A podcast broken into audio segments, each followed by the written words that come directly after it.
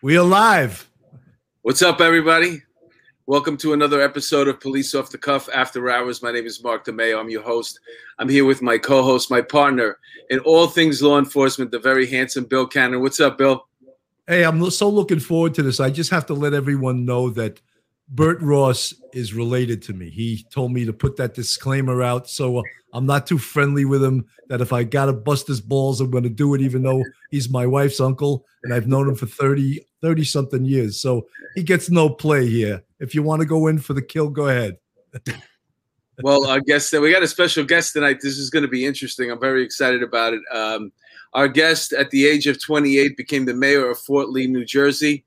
And not long after that, um, he was offered a bribe by the mafia to build some property over there, a mini mall, and uh, the rest is uh, he's going to tell us about. We're going to. Uh, there was a book written about it. It's called The Bribe. His brother wrote it, um, and uh, let's welcome Bert Ross. How are you? Thank you, Mark. Thanks, Billy. Good to be here. You know, Bert. You uh, Phil said uh, he, he's the much handsome brother than you. I don't know if, if you want to address that. I well, since he's your father-in-law, I, I would say absolutely yes, and and his daughter takes after him. Uh, I, I know you. you uh, let's start from the beginning of how you even you you ran for mayor at a very very young age. Um, I know that this is we're talking about the '70s right now, and back then people got older quicker, but still uh, 28 and, and when you were first talked into running you were much younger than that. You were 24 i think. But uh, you you're educated. Tell us a little bit about your background. Well, i was raised in teaneck in teaneck new jersey a suburb of new york city. Um, went to a friend's boarding school in bucks county called george school went off to harvard um, went from there to nyu law school never practiced law worked on wall street and then uh, during my stay at Wall Street, I ran for mayor and was elected at 28, which was at that time the youngest mayor in the country. Wow. But what happened with Wall Street? Why did, why didn't that work with you? It, it, I made money. Um, it just wasn't fulfilling enough, so I wanted to to do other things. You know, Bert. One of the things I just I have to get out of the way because this is an unbelievably iconic photograph. And I mean, this is like taking a picture with Mickey Mantle or Babe Ruth, and I'm going to put it on the screen right there. You want to tell us how you uh, came in contact with Dr. King? I was president of the Harvard Radcliffe Young Democratic Club, uh, and we hosted a great many speakers. Uh, Dr. King uh, was gracious enough to come to Harvard to speak, and I was his host. Uh, I, at the time, had a roommate, uh, T.D. Pauly, who was African American. I assume still is. And uh, I think he's changed. Well, you know, he can be on Michael Jackson. What do I know? I got lighter by the year. And we went to the airport, Logan Airport in Boston, to pick up Dr. King. I had this tiny little car. And I said to TD, because TD knew that Dr. King and he belonged to the same fraternity. I said, TD, don't start with the damn handshakes, the secret handshakes. This is Dr. Martin Luther King, the Nobel Prize winner. Come on, man. I introduced the two of them, and within seconds, they're doing the secret handshake. And I said, I said, Dr. King, could you show that to me, please? And he laughed and said, No. you know, as a as a white boy, I never understood how to do those handshakes either. No, it, it was, you, it was, you, uh, had, you, you had uh, Dr. Martin Luther King in your car. Oh, yeah. It was more than that. Uh, after dinner, uh, he wanted before he spoke, uh, he had an aide who came up to me and said, uh, Dr. King likes to relax a little bit before uh, he speaks. You have a place he can go? And he actually took a nap in my bed uh, in the door for half an hour. And then uh, I drove him uh, to the train station after his talk. We skidded on some ice, and all I could see was Dr. King killed in car accident at the very bottom. The schmuck who drove the car was a student named Bert Ross. You know. what year are we talking about here? I think 1964. Four years, uh, around four years before he was assassinated. Wow, that's unbelievable. Yeah. How did that affect you when he was assassinated? I think after um, after John Kennedy's death, uh, it just was we were all drained emotionally and then of course very shortly thereafter uh, bob kennedy uh, it, it's just hard to process even today. Um, it's just it's just depressing to, to, to look back on on things like that. You know, uh, Bill and I we, we, both retired from the NYPD. Uh, we both worked 9/11. I, I think we feel the same way about that. And right now we're going through a period with the pandemic. I think uh, most people that are going to look back about this time also too, not really. Um, but that that time that you lived through was uh, like you said, you were numb almost. I would imagine. Yeah. Um, yeah, I, I, I remember all three deaths. Um, just um, just a horrible. I think all within a few years. I saw John Kennedy at a Harvard football game, President Kennedy, uh, two weeks I think before he got assassinated. He was below me. Many he had good seats. I did not. Uh, nosebleed section, and he he was smoking a stogie, and the Harvard band played "Hit the Road, Jack, and Don't Come Back," and there was no laughter from the presidential group, so they immediately switched to "Hail to the Chief," and he smiled. Unfortunately, never came back. You know, I actually had a, uh, a chance to stand right next to uh, John F. Kennedy Jr. Hmm. We were filming something in Central Park. It was like the first time I ever worked in a, in, in a film and uh, he he was just walking through the park, and the whole film shut down. Yeah, oh. they all went and uh, they gathered around him. uh, Why work? He, he, actually wanted to watch the filming, but mm. it was one of those I, things. I worked for his brother Ted Kennedy. I was uh, Ted's first uh, summer intern down in Washington, uh, and he was the youngest person in the Senate. The president was uh, only in office a year or so, so it was heady. I, re- I remember preparing something for him that the that the president read on, on, on a plane going up to Hyannis, a report I had done. So anyway. Now, Bert, well, let's get to uh, let's cut to the chase now. All right. So it's 1971. You got elected to be the mayor of Fort Lee at the age of 28 years old, and for, at the time, Fort Lee was a Republican city. It was known as heavily, heavily corrupt. Uh, it was corrupt all over the place and you come as this young Democrat, 28 years old. First of all, how did you how were you able to beat all those odds and get elected? Well, first of all, I had a campaign manager. I don't know if that was his official title, but my brother Phil, your father-in-law, ran a brilliant campaign. We had I had literally walked the streets. I covered every single house and apartment, town of 35 at the time, 35,000 people. Um, there, there was a scandal in the paper about the uh, people who in office. The former mayor had been a band leader, became mayor, and, and retired as a multimillionaire. So people had had enough.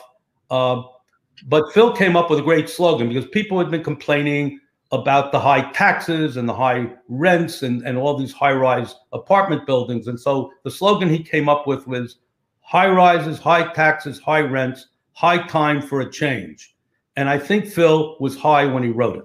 So was, uh, we brought in a tremendous number of young people, mostly from out of town. I basically didn't know where City Hall was. I I had a bachelor's pad. I was really living in New York City, but my parents were living in Fort Lee, uh, and that's where I voted. And uh, they walked around with a New York phone book showing my name in it. Didn't help them. We not only won, we won in a landslide. We carried 19 out of 20 districts. But what was remarkable uh, about the administration. And I would say that this was unique before, then, and, and after. The number of young people in important positions. Example, I was 28. We had two councilmen. There were only six councilmen.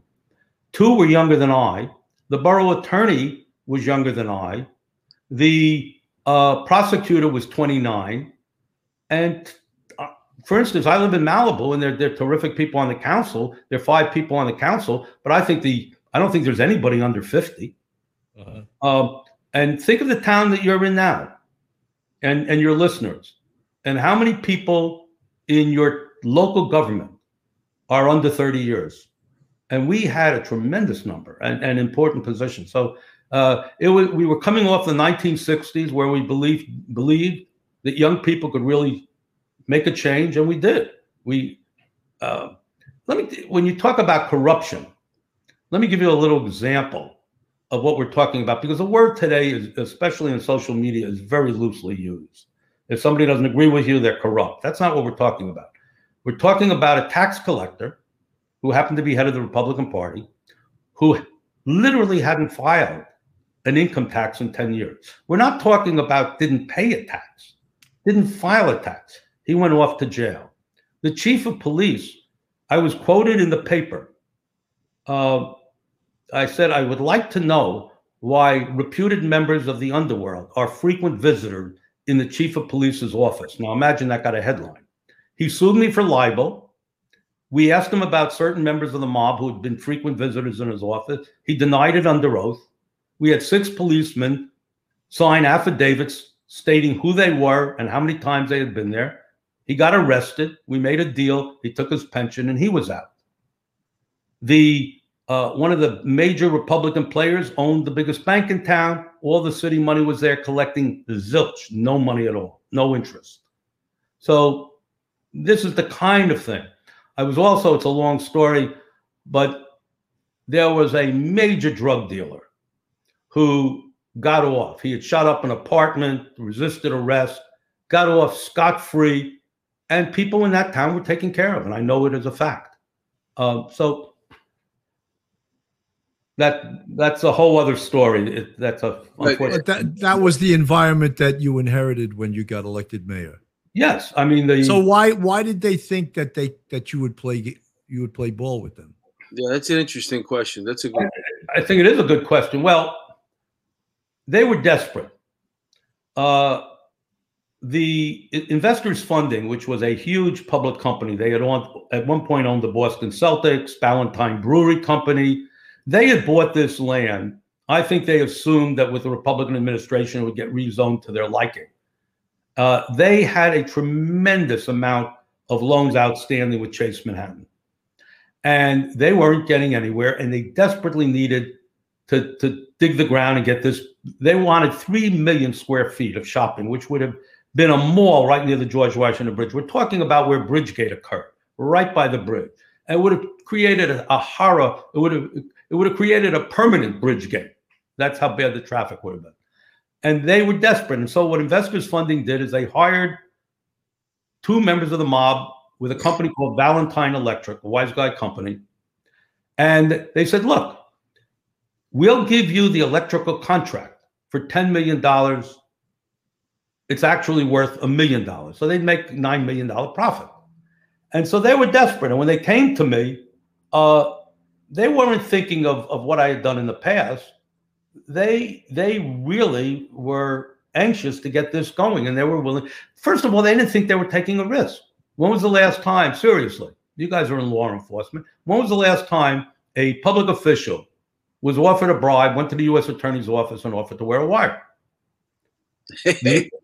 the u.s attorney the u.s attorney the first time i'm ever hearing of anything like this the U.S. what's a sad it's not a testament to my courage. It's a testament to the lack of integrity of a lot of people in public office.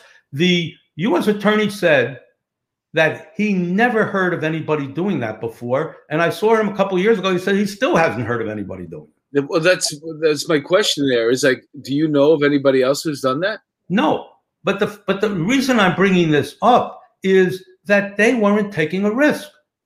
The worst that could happen is I would say no. And that, and by the way, the first time uh, the, the the member of the mob visited me, uh, he he implied he was a a little subtle. He said, "What's what's your favorite place uh, in the world?" And I said, "Martha's Vineyard." And he said, "You know, you could live very comfortably for the rest of your life in Martha's Vineyard.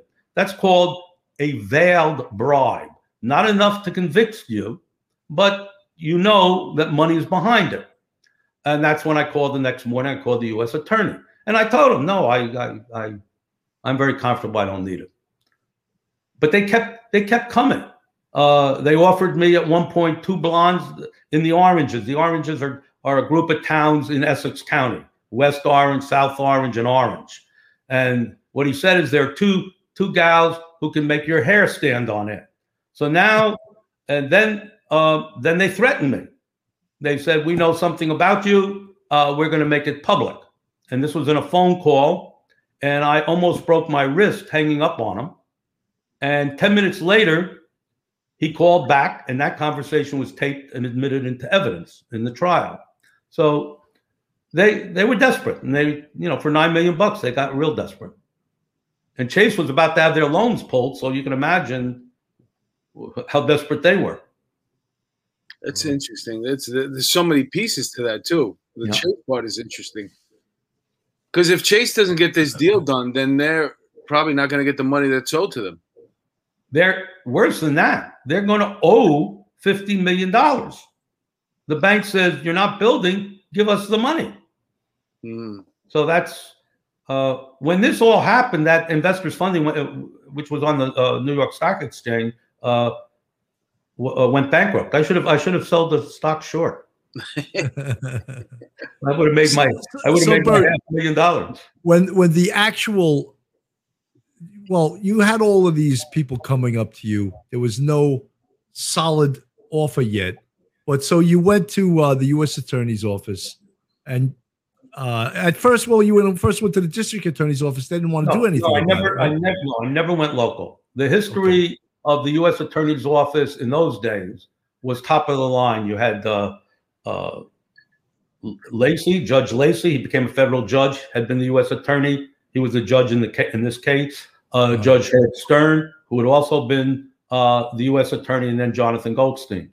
Uh, these were top of the line, uh, real solid U.S. attorneys, and um, I didn't want to. I didn't want to mess locally, and I, I went to them. The problem is that there was a, a, a great degree of skepticism at first because nobody had ever done this before, and so part of the issue also was that the federal government, because they report to the Justice Department, wasn't prepared. They had no protocol for an honest person turning state's evidence. Uh, uh, So they offered me uh, when I had a death threat, they were going to put me up in a motel outside of Washington in a halfway house. You remember The Godfather when Yeah, they had yeah, yeah. the guy at the halfway house and they brought his brother in from Italy and one look Yes, and yep. suicide. Well, I'm saying to them, you know, that I did I, I didn't do something wrong. You should encourage me. They they sent me a bulletproof wardrobe, and inside the bulletproof raincoat, it had it had not tested for ballistics.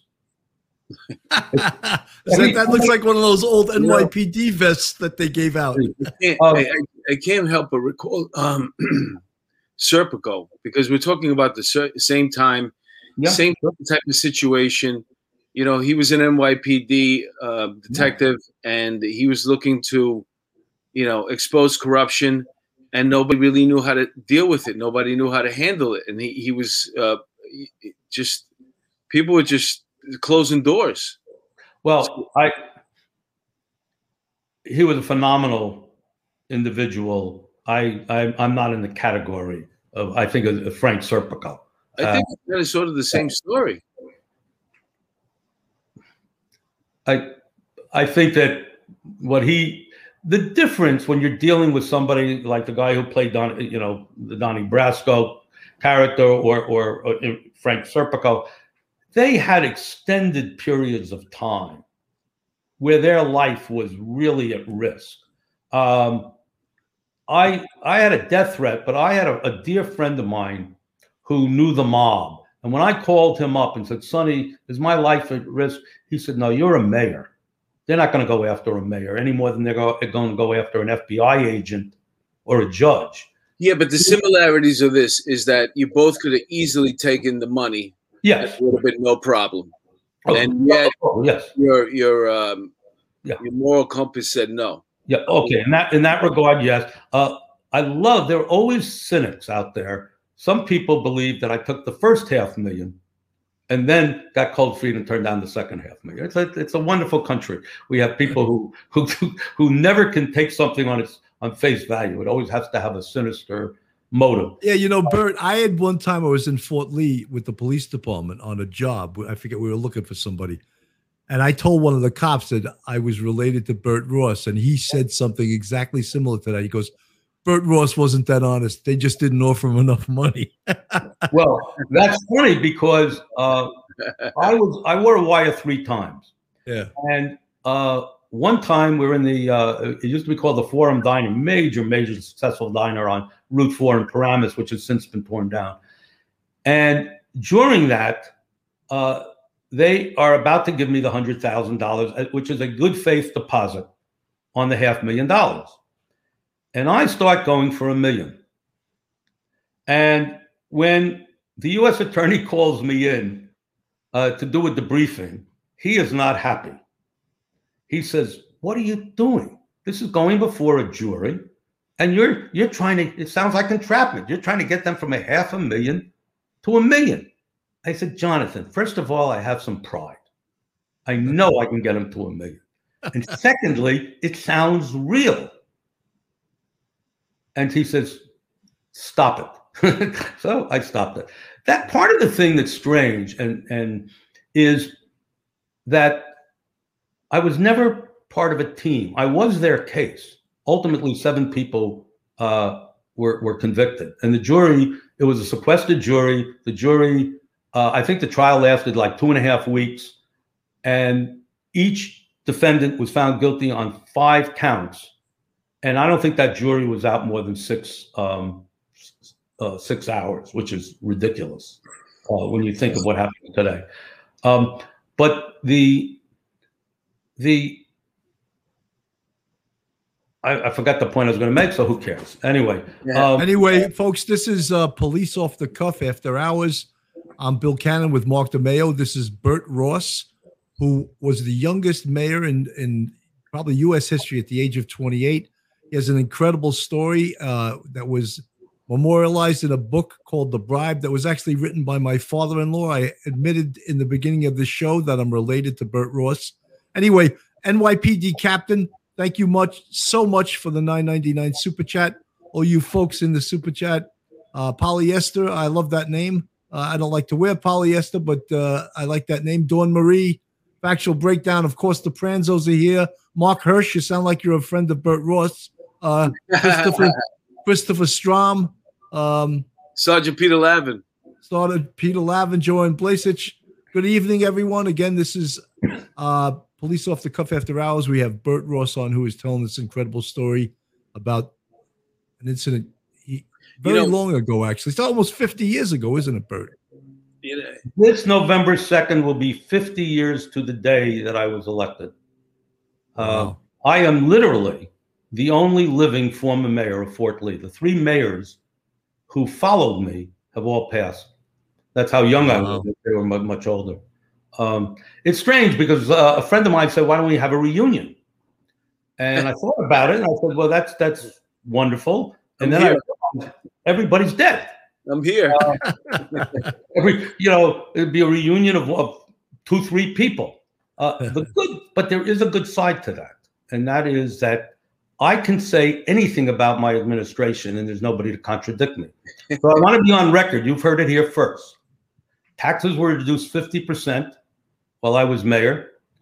There were no traffic accidents while I was mayor, no divorces, nobody died, and everybody was happy. if you believe that, you're my kind of. Yeah, yeah you, you, should run for office now, Bert, if that was the case. you know, I. You know, you know what's interesting is that you uh, you mentioned having uh, Martin Luther King speak at the college and and and uh, at Harvard, and being a couple of rows up from John F. Kennedy, and these type of influences, I'm sure had um, a lot to do with this the decision that you made and the choice that you made. And you know, history when we when we take a, a step back and we look back at history, we obviously, even though they did phenomenal things, they were humans. They were they were slightly flawed and uh, yet I, I, don't see that in you yet. I, am trying to figure out where yours is. You know what I'm saying? I mean, you, you did you you acted just to, just like they probably would have, or we imagine they would have in those type of situations. Well, I think you get your values mostly from your parents. Uh, I I don't think the issue was ever whether I would take the money. That that never to this day was contemplated. Uh, the the real decision was do I report it?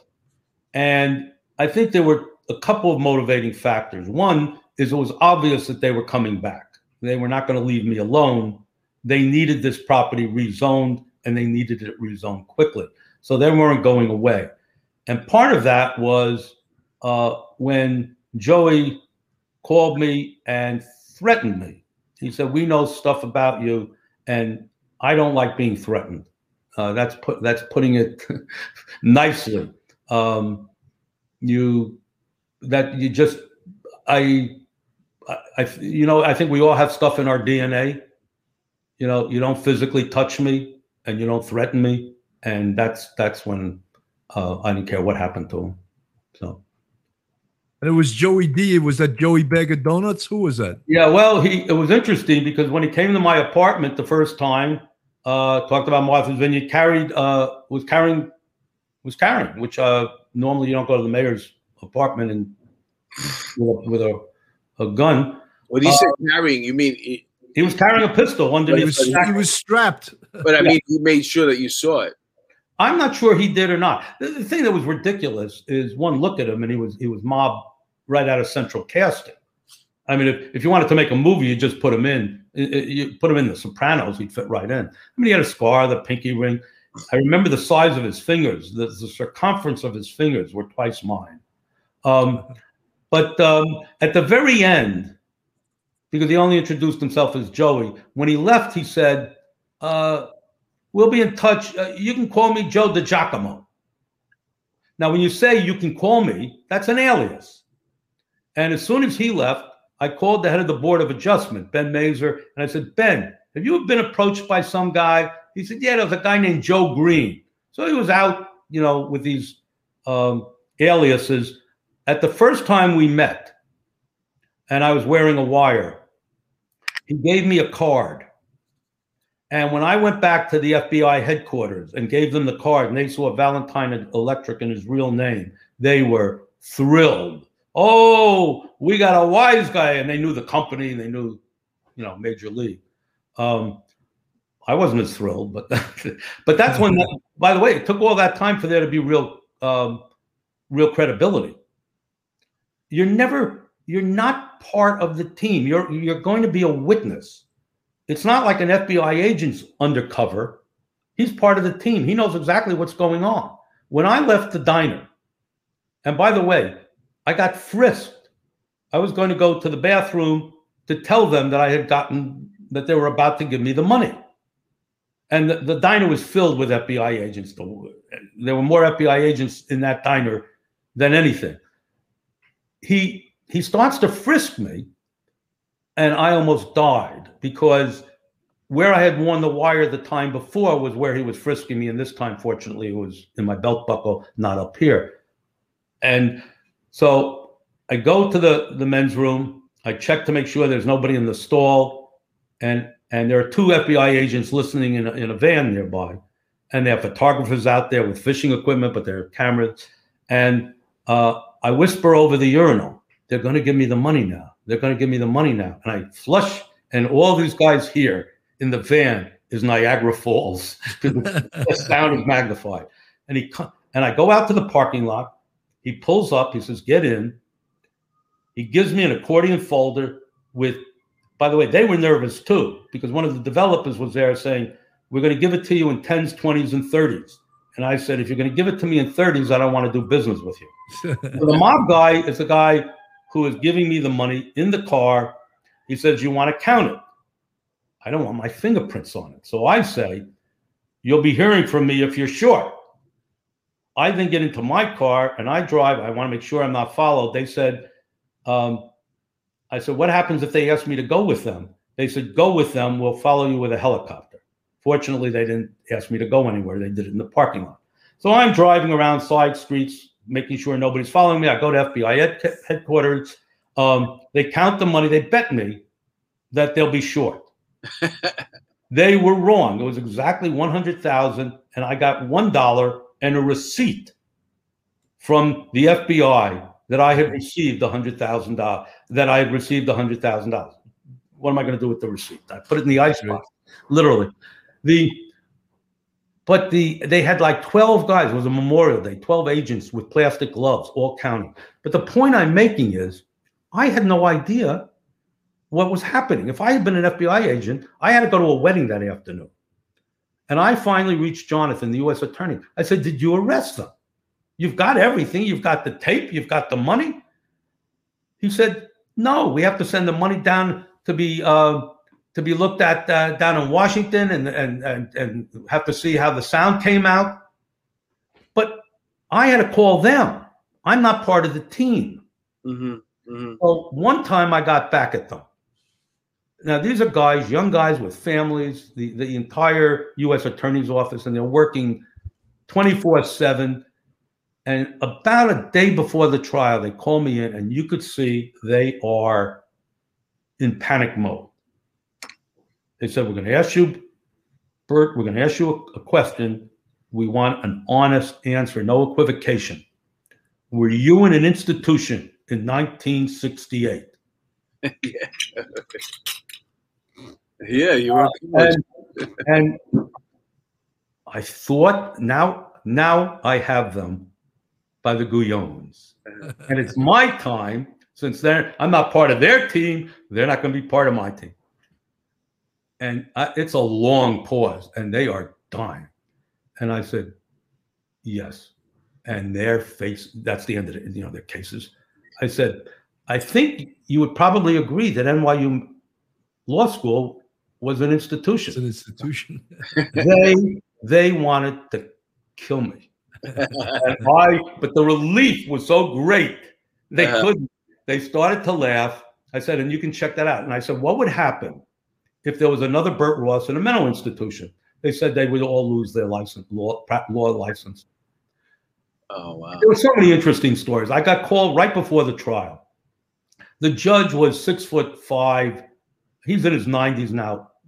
Honest, you know, tough Irish, you know, real, pure, tough, honest guy. Deep voice. And he called me. Somebody came and said, uh, the uh, judge wants to see you in his chamber. This is federal court now. We're not, you know, wants, judge wants to see you in his chambers. He brought me in and he said, Mayor, you are not to enter my courtroom with the U.S. Marshals who are guarding you. It wasn't a conversation. I said, Yes, Your Honor. he was terrific, though. Uh, and uh, we had met a couple of days before in the chambers with the U.S. Attorney, and we practiced examination, being on the witness stand. And then he also said, Let's talk about where we put the $100,000. And they decided to put it right in front of the jury. So when they do that, the lawyers in, during the trial go crazy, absolutely nuts. Prejudice. They get the jury out and they're making all kinds of motions. And the judge says, Well, I'm a little confused. It sounds like you have two concerns.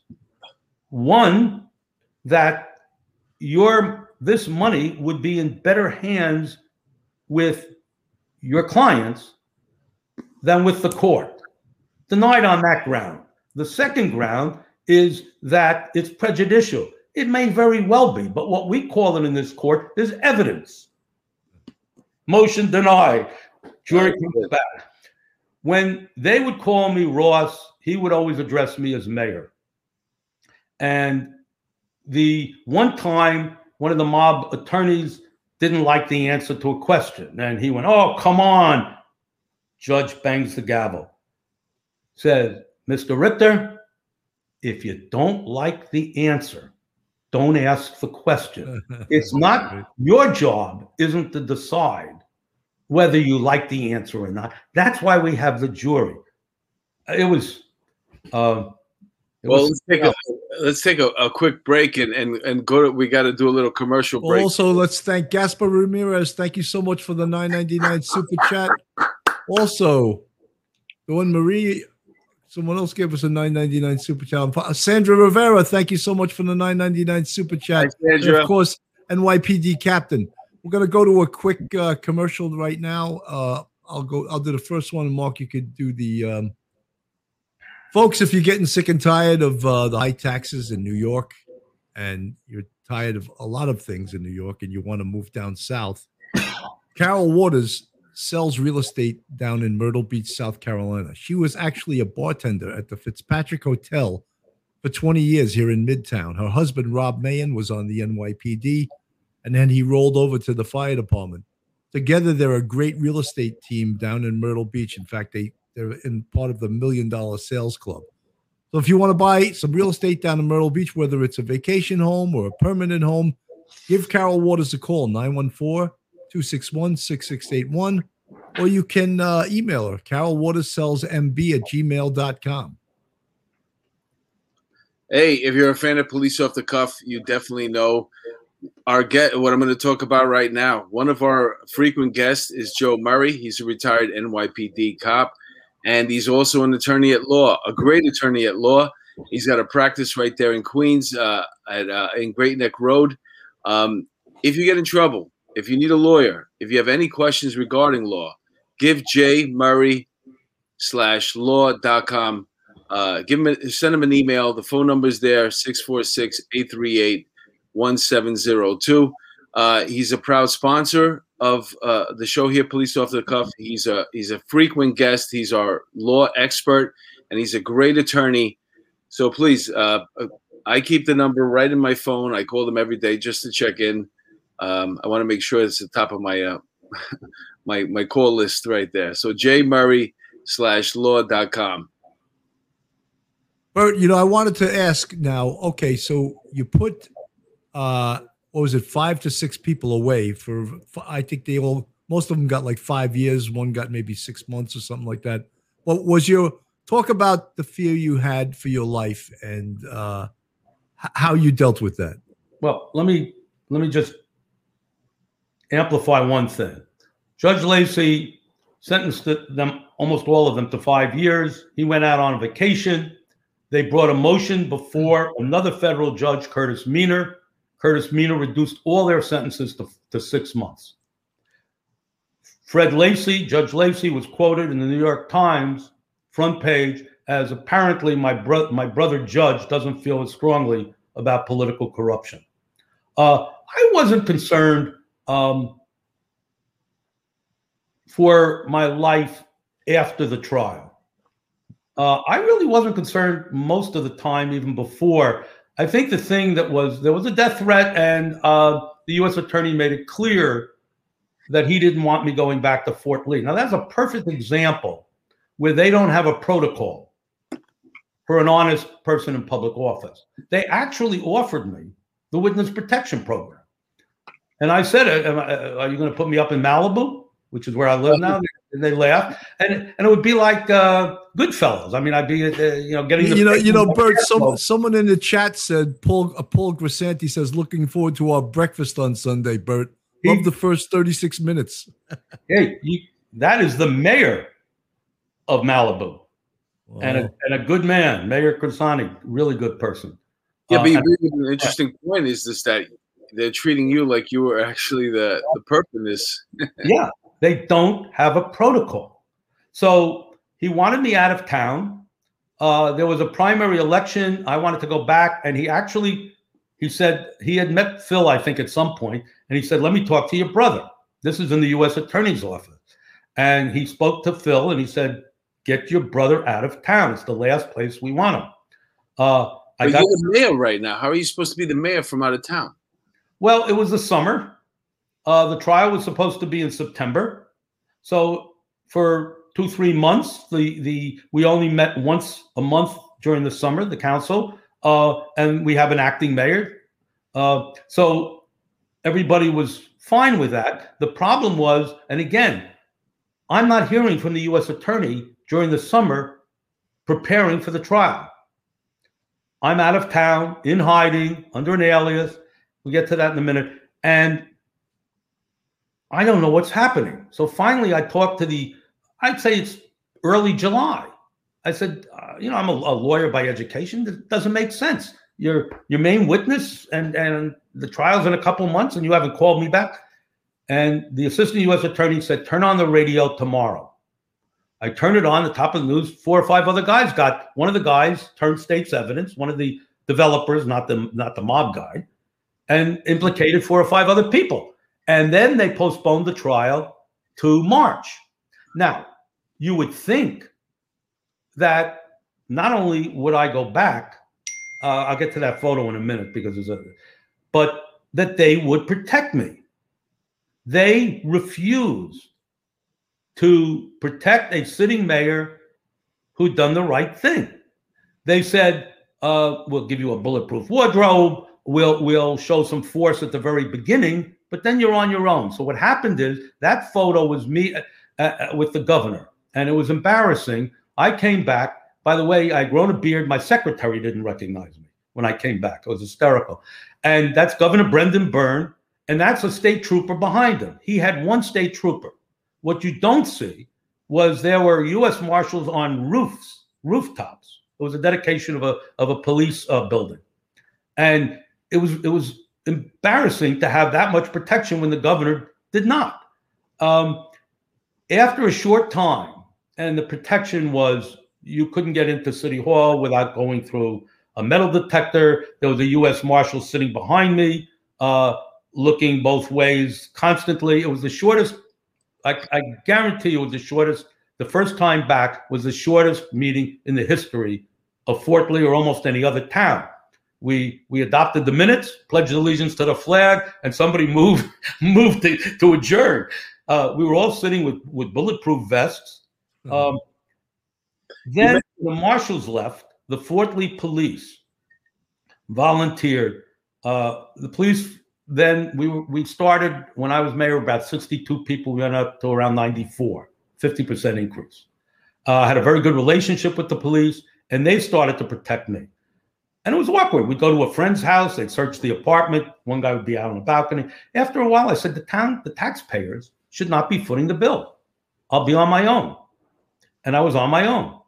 The only time there was anything that was threatening, that was slightly threatening, was somebody after, long after the trial, made some comments. I called the U.S. attorney and they picked him up off the street and they never saw the guy again. I'm sure they read him the riot act. Um, but I don't know. Anyway. What was well, the know, ripple effect? Ahead, sorry. Uh, what was the ripple effect in regards to like you know because you have a picture there with Brendan Byrne, and you know apparently he was some because the Brendan Byrne Arena. So we know that oh, he, was, he, was, a governor. Uh, the ripple effect amongst other politicians. How are they looking at you? They must be looking at you like, what the? What are you doing? Most of them, most of them did not like it. Most of them were were displeased with me. When I ran in a primary for Congress, they put me out of column uh, the head of the Democratic Party uh, at the time in Bergen County was ultimately disbarred for his relationship with the mob. Billy Musto, who was a state senator and I think maybe mayor of Union City, which was in the district at the time, uh, ended up in federal prison. So uh, there were many mayors who were not very happy with me at all. Uh, look, c'est la vie. That's uh, interesting. Uh, Brendan, Byrne, Brendan Byrne appointed me to uh, to be the head of the energy office. I, I left being mayor. I had a four year term, and I left with three months to go, and became the they called it the energy czar, and was uh, quite quite influential in getting the state to pass right turn on red light, which is a whole other story. what was the other uh, office that you ran for? You ran for Congress. I ran for Congress in a primary. Uh, I had a great theory and when I have a great theory, it's almost always wrong. Uh, in those days, most presidents got reelected. So Jimmy Carter was president; he was running for reelection. Ronald Reagan was considered far right, and it looked like he would probably go the way of Barry Goldwater, who lost to Johnson in a massive landslide. And so I figured it would be a good time to run as a Democrat. Uh, fortunately, I lost the primary very narrowly, by the way.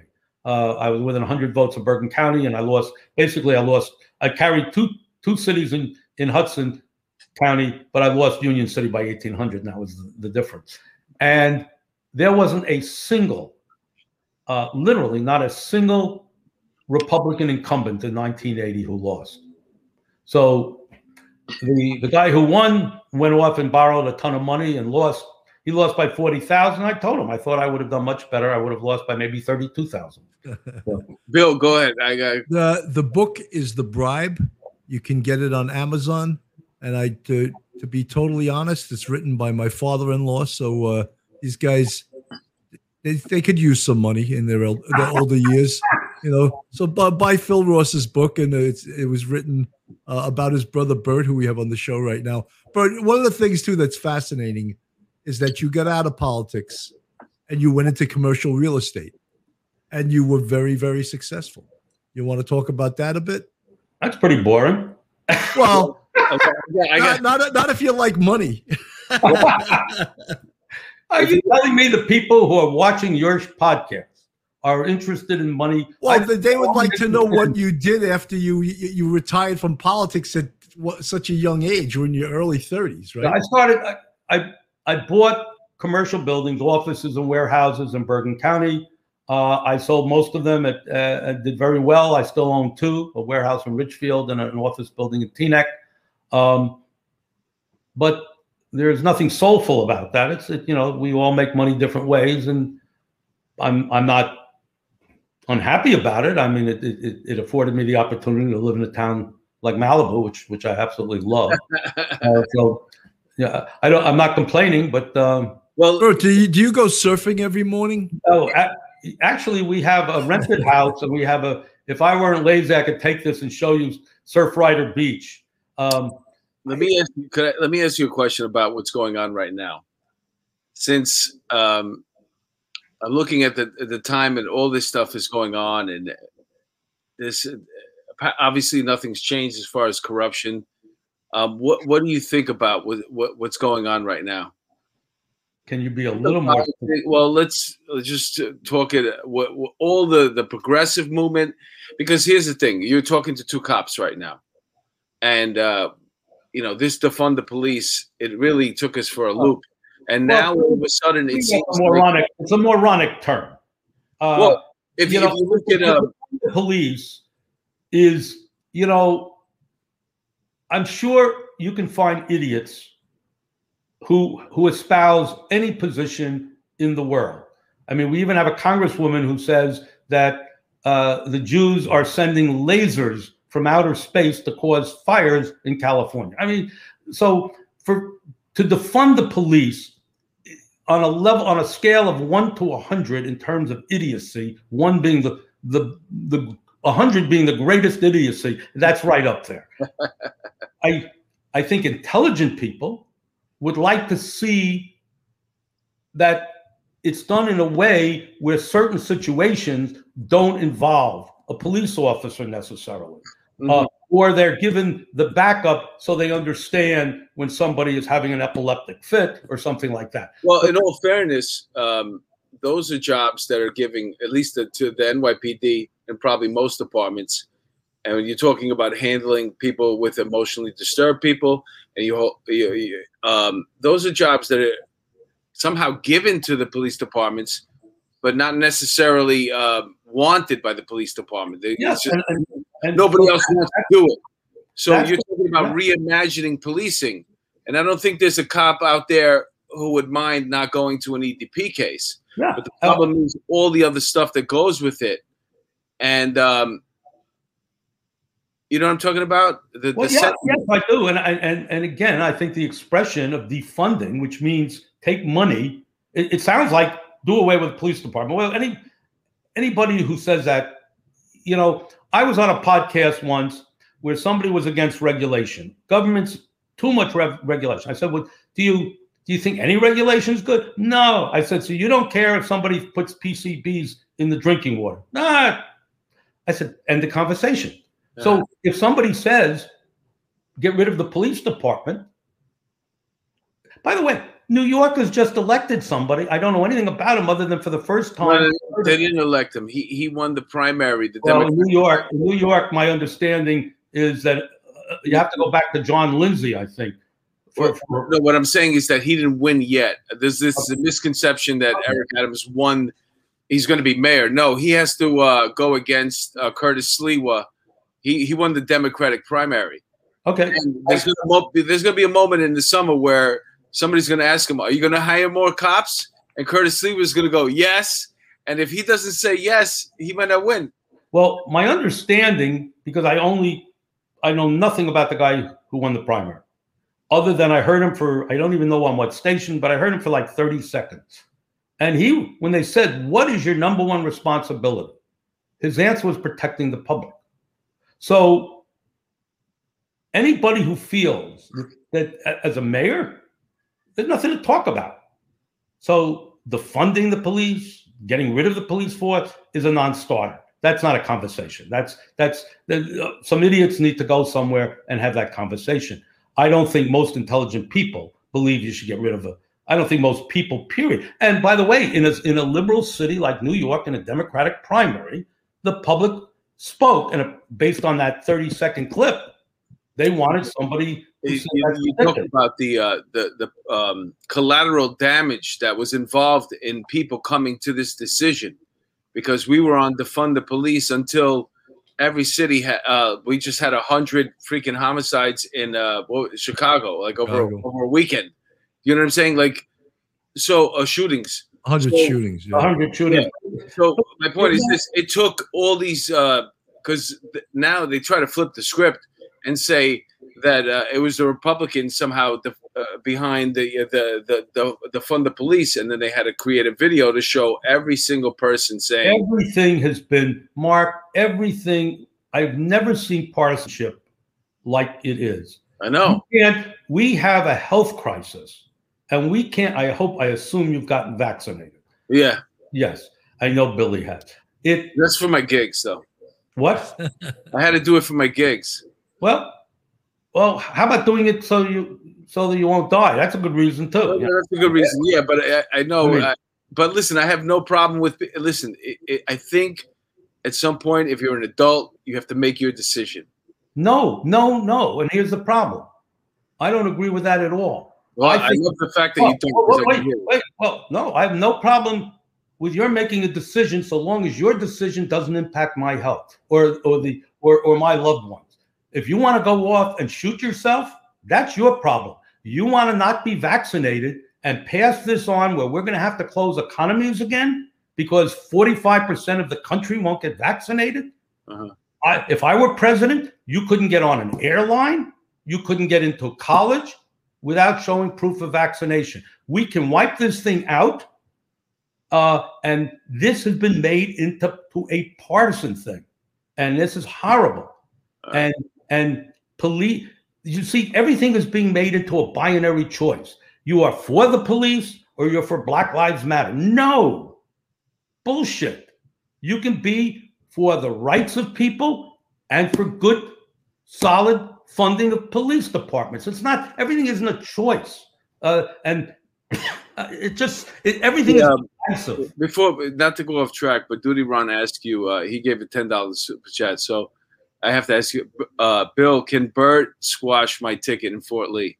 I, I don't think so. I, I think that's why he left. I didn't do it then. I think that's um, why he left Fort Lee to begin with. We, had, but we had I'm going to tell you something right now. What I love about what you said is that I love these conversations. I love um, I love debates. I love hearing other people's opinion. If it makes sense, I'm easily swayed. I'm not in one camp or the other. If it makes sense, I'm easily swayed. And that's what we're missing right now. We're missing conversation. We're missing uh, a, an open gate for common sense and to change your. You, you, you made a complete sense to Mark, me. Mark, you have, you're a police officer. If somebody goes through a red light, you arrest them. Well, I give them a summons. Yeah. Well, give them a summons. Okay. If they're now, is it the, the driver's choice to go through a red light or not? No, it's the law. Why? Because if he goes through a red light, somebody else is going to get hurt. So the issue when you have a regulation or a law, a prohibition, uh, a mandate, it should depend on whether it simply affects you or it affects other people. I had polio when I was a kid. I spent five months in a hospital. I thank God they came up with the vaccine five years after I had polio. And my children got that shot when they were kids, and they don't never got polio. I don't want my kids going to a school where half the kids decide, their parents decide. No, I'm not going to give my. It's my choice.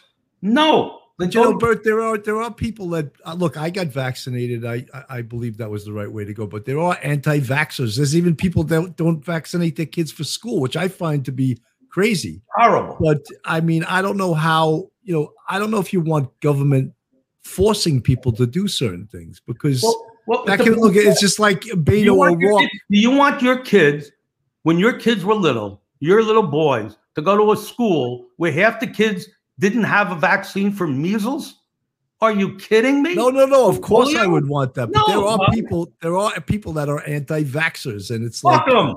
yeah. Fuck them. I had, as a kid, I had pneumonia, measles, chickenpox, mumps, and polio. And today they don't have any of them. So let's get real. Everything isn't a matter of choice. If it impacts other people, Mark, you got young kids? Did you have young kids? Yeah, yeah, the the 24 and 21. Okay. When they were little kids, would you send them to a school where half the people weren't vaccinated for some of these diseases? No, listen, I tell you, man, you bring a. You, I love your argument. I, I really do. Um, I, I there's and you're winning me over. There's a, a, a couple of parts me, like okay, so for example, um, how do we enforce this? Because right now we're talking about going door to door and asking people suggestions. Why not get vaccinated? Let's just say, what's the next level of that? Dragging somebody out of the house, shooting them. Uh, nobody's nobody. Look, I listened. I'm I, just saying. I Like, listened to Tucker Carlson too. It- it- come on. no, I'm just. I'm, I'm giving you an. Uh, Here's here's how you do it. I have a, I have a, I had it uh, laminated, proof of my vaccine. I have it. My, I have mine in my thing. Come on. You Burt, I have it in my phone? phone. I, I that's the way we do Perfect. things these You days. Uh, big shot, uh, podcast. Uh, from another generation.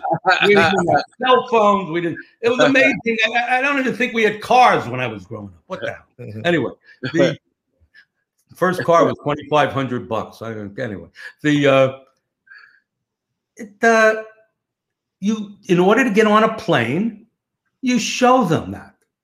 Uh-huh. Otherwise, you stay grounded. Uh-huh. You want to go to a college? I guarantee you, without even knowing, that Harvard has a system, and I would be amazed if I'm not talking about people who have immune suppression and for medical reasons can't get the vaccine. Well, I'm gonna, I'm gonna, I'm gonna uh, help your argument here, and here's the reason why your argument holds water, is because we are going through, well, at least in New York, uh, uh, there's parts of the United. Listen, other countries right now are in the Delta virus, the other one that came. Um, it's it's like it just never ends. Um, just uh, all of them, you know. They're dying. There are countries. I, I had a roommate from college. Malaysia is in you. uh, They just can't get rid of it. So we're we're on a, a, a we're doing well right now. But I, I, We're, not- understand we you're we're well, we're well in that we have the supply. Yeah. We're not doing well in that we went from almost 4 million cases down to uh, 4 million vaccinations a day to 400,000. We are, it's starting to become a trickle. But and the- I look every day, I look at a, at a site called Worldometer. I look at every country and then I look at every state in the country. And we're starting to go in the wrong direction. But cases- yeah, go ahead. how much of it has to do with the fact that whether you like the last president or not, um, he's talking about uh, uh, some lights and injecting shit into you, and then uh, the pills that you should take. Both of those things, it turns out, even though he didn't articulate well, articulate it well, and it, it sounded like a moron saying whatever he was saying. Both were trashed, and both turned out to be uh, things that could help you if you did get Okay. sick. Okay. You go to your doctor, Uh-huh. not not Fox, not Tucker Carlson. Go to your doctor Yeah. and ask that doctor if that if if that's what he suggests. That's not what the president, the former president, took when he was in the hospital, and he got COVID and was seriously ill. Maryland just recently announced that every single person who has died recently of COVID was unvaccinated. We're talking of, and more and more younger before the vaccination. There were there, there were like you talk about the bipartisan uh, breaking. You know, you can't get an honest opinion, and that's Yes, the you can. It depends, it depends on whom you're willing to listen to. If you're Oh willing yeah, of course, of to- course. if you have doctors who have been in, in the in the field of of uh, these kind of viruses for their entire lives. Not they had some guy on Fox for for for months. They finally got rid of him. Who I don't know. He was a gynecologist. Or something. He had nothing to do with this field. Uh, so let's be real. If the vax, it, let's make life simple. If you get vaccinated, your chances of being hospitalized or dying are minimal. Period. I hope so. don't don't die on us, Burt. don't die on us. Hey, Bill, man, I love your uncle. Uh, he's my he's my wife's he's my wife's uncle. Well, your uncle-in-law. That's what I am, uncle. By the way, Billy is good. This is the way it should be. You should be able to have a conversation. Uh, you know. See, I already covered this during Thanksgiving and other talks. So I, uh, but anyway, Burt, we're at an hour. Your story was uh, fascinating. I want to thank some of the people in our chat, of course. Dude, Ron, thank you so much for those super chats. Michael Thomas, thank you for your five dollar super chat. Uh, I got to go back into the whole uh, Duty run twice. Steve Cologne, thank you so much for your 999 super chat.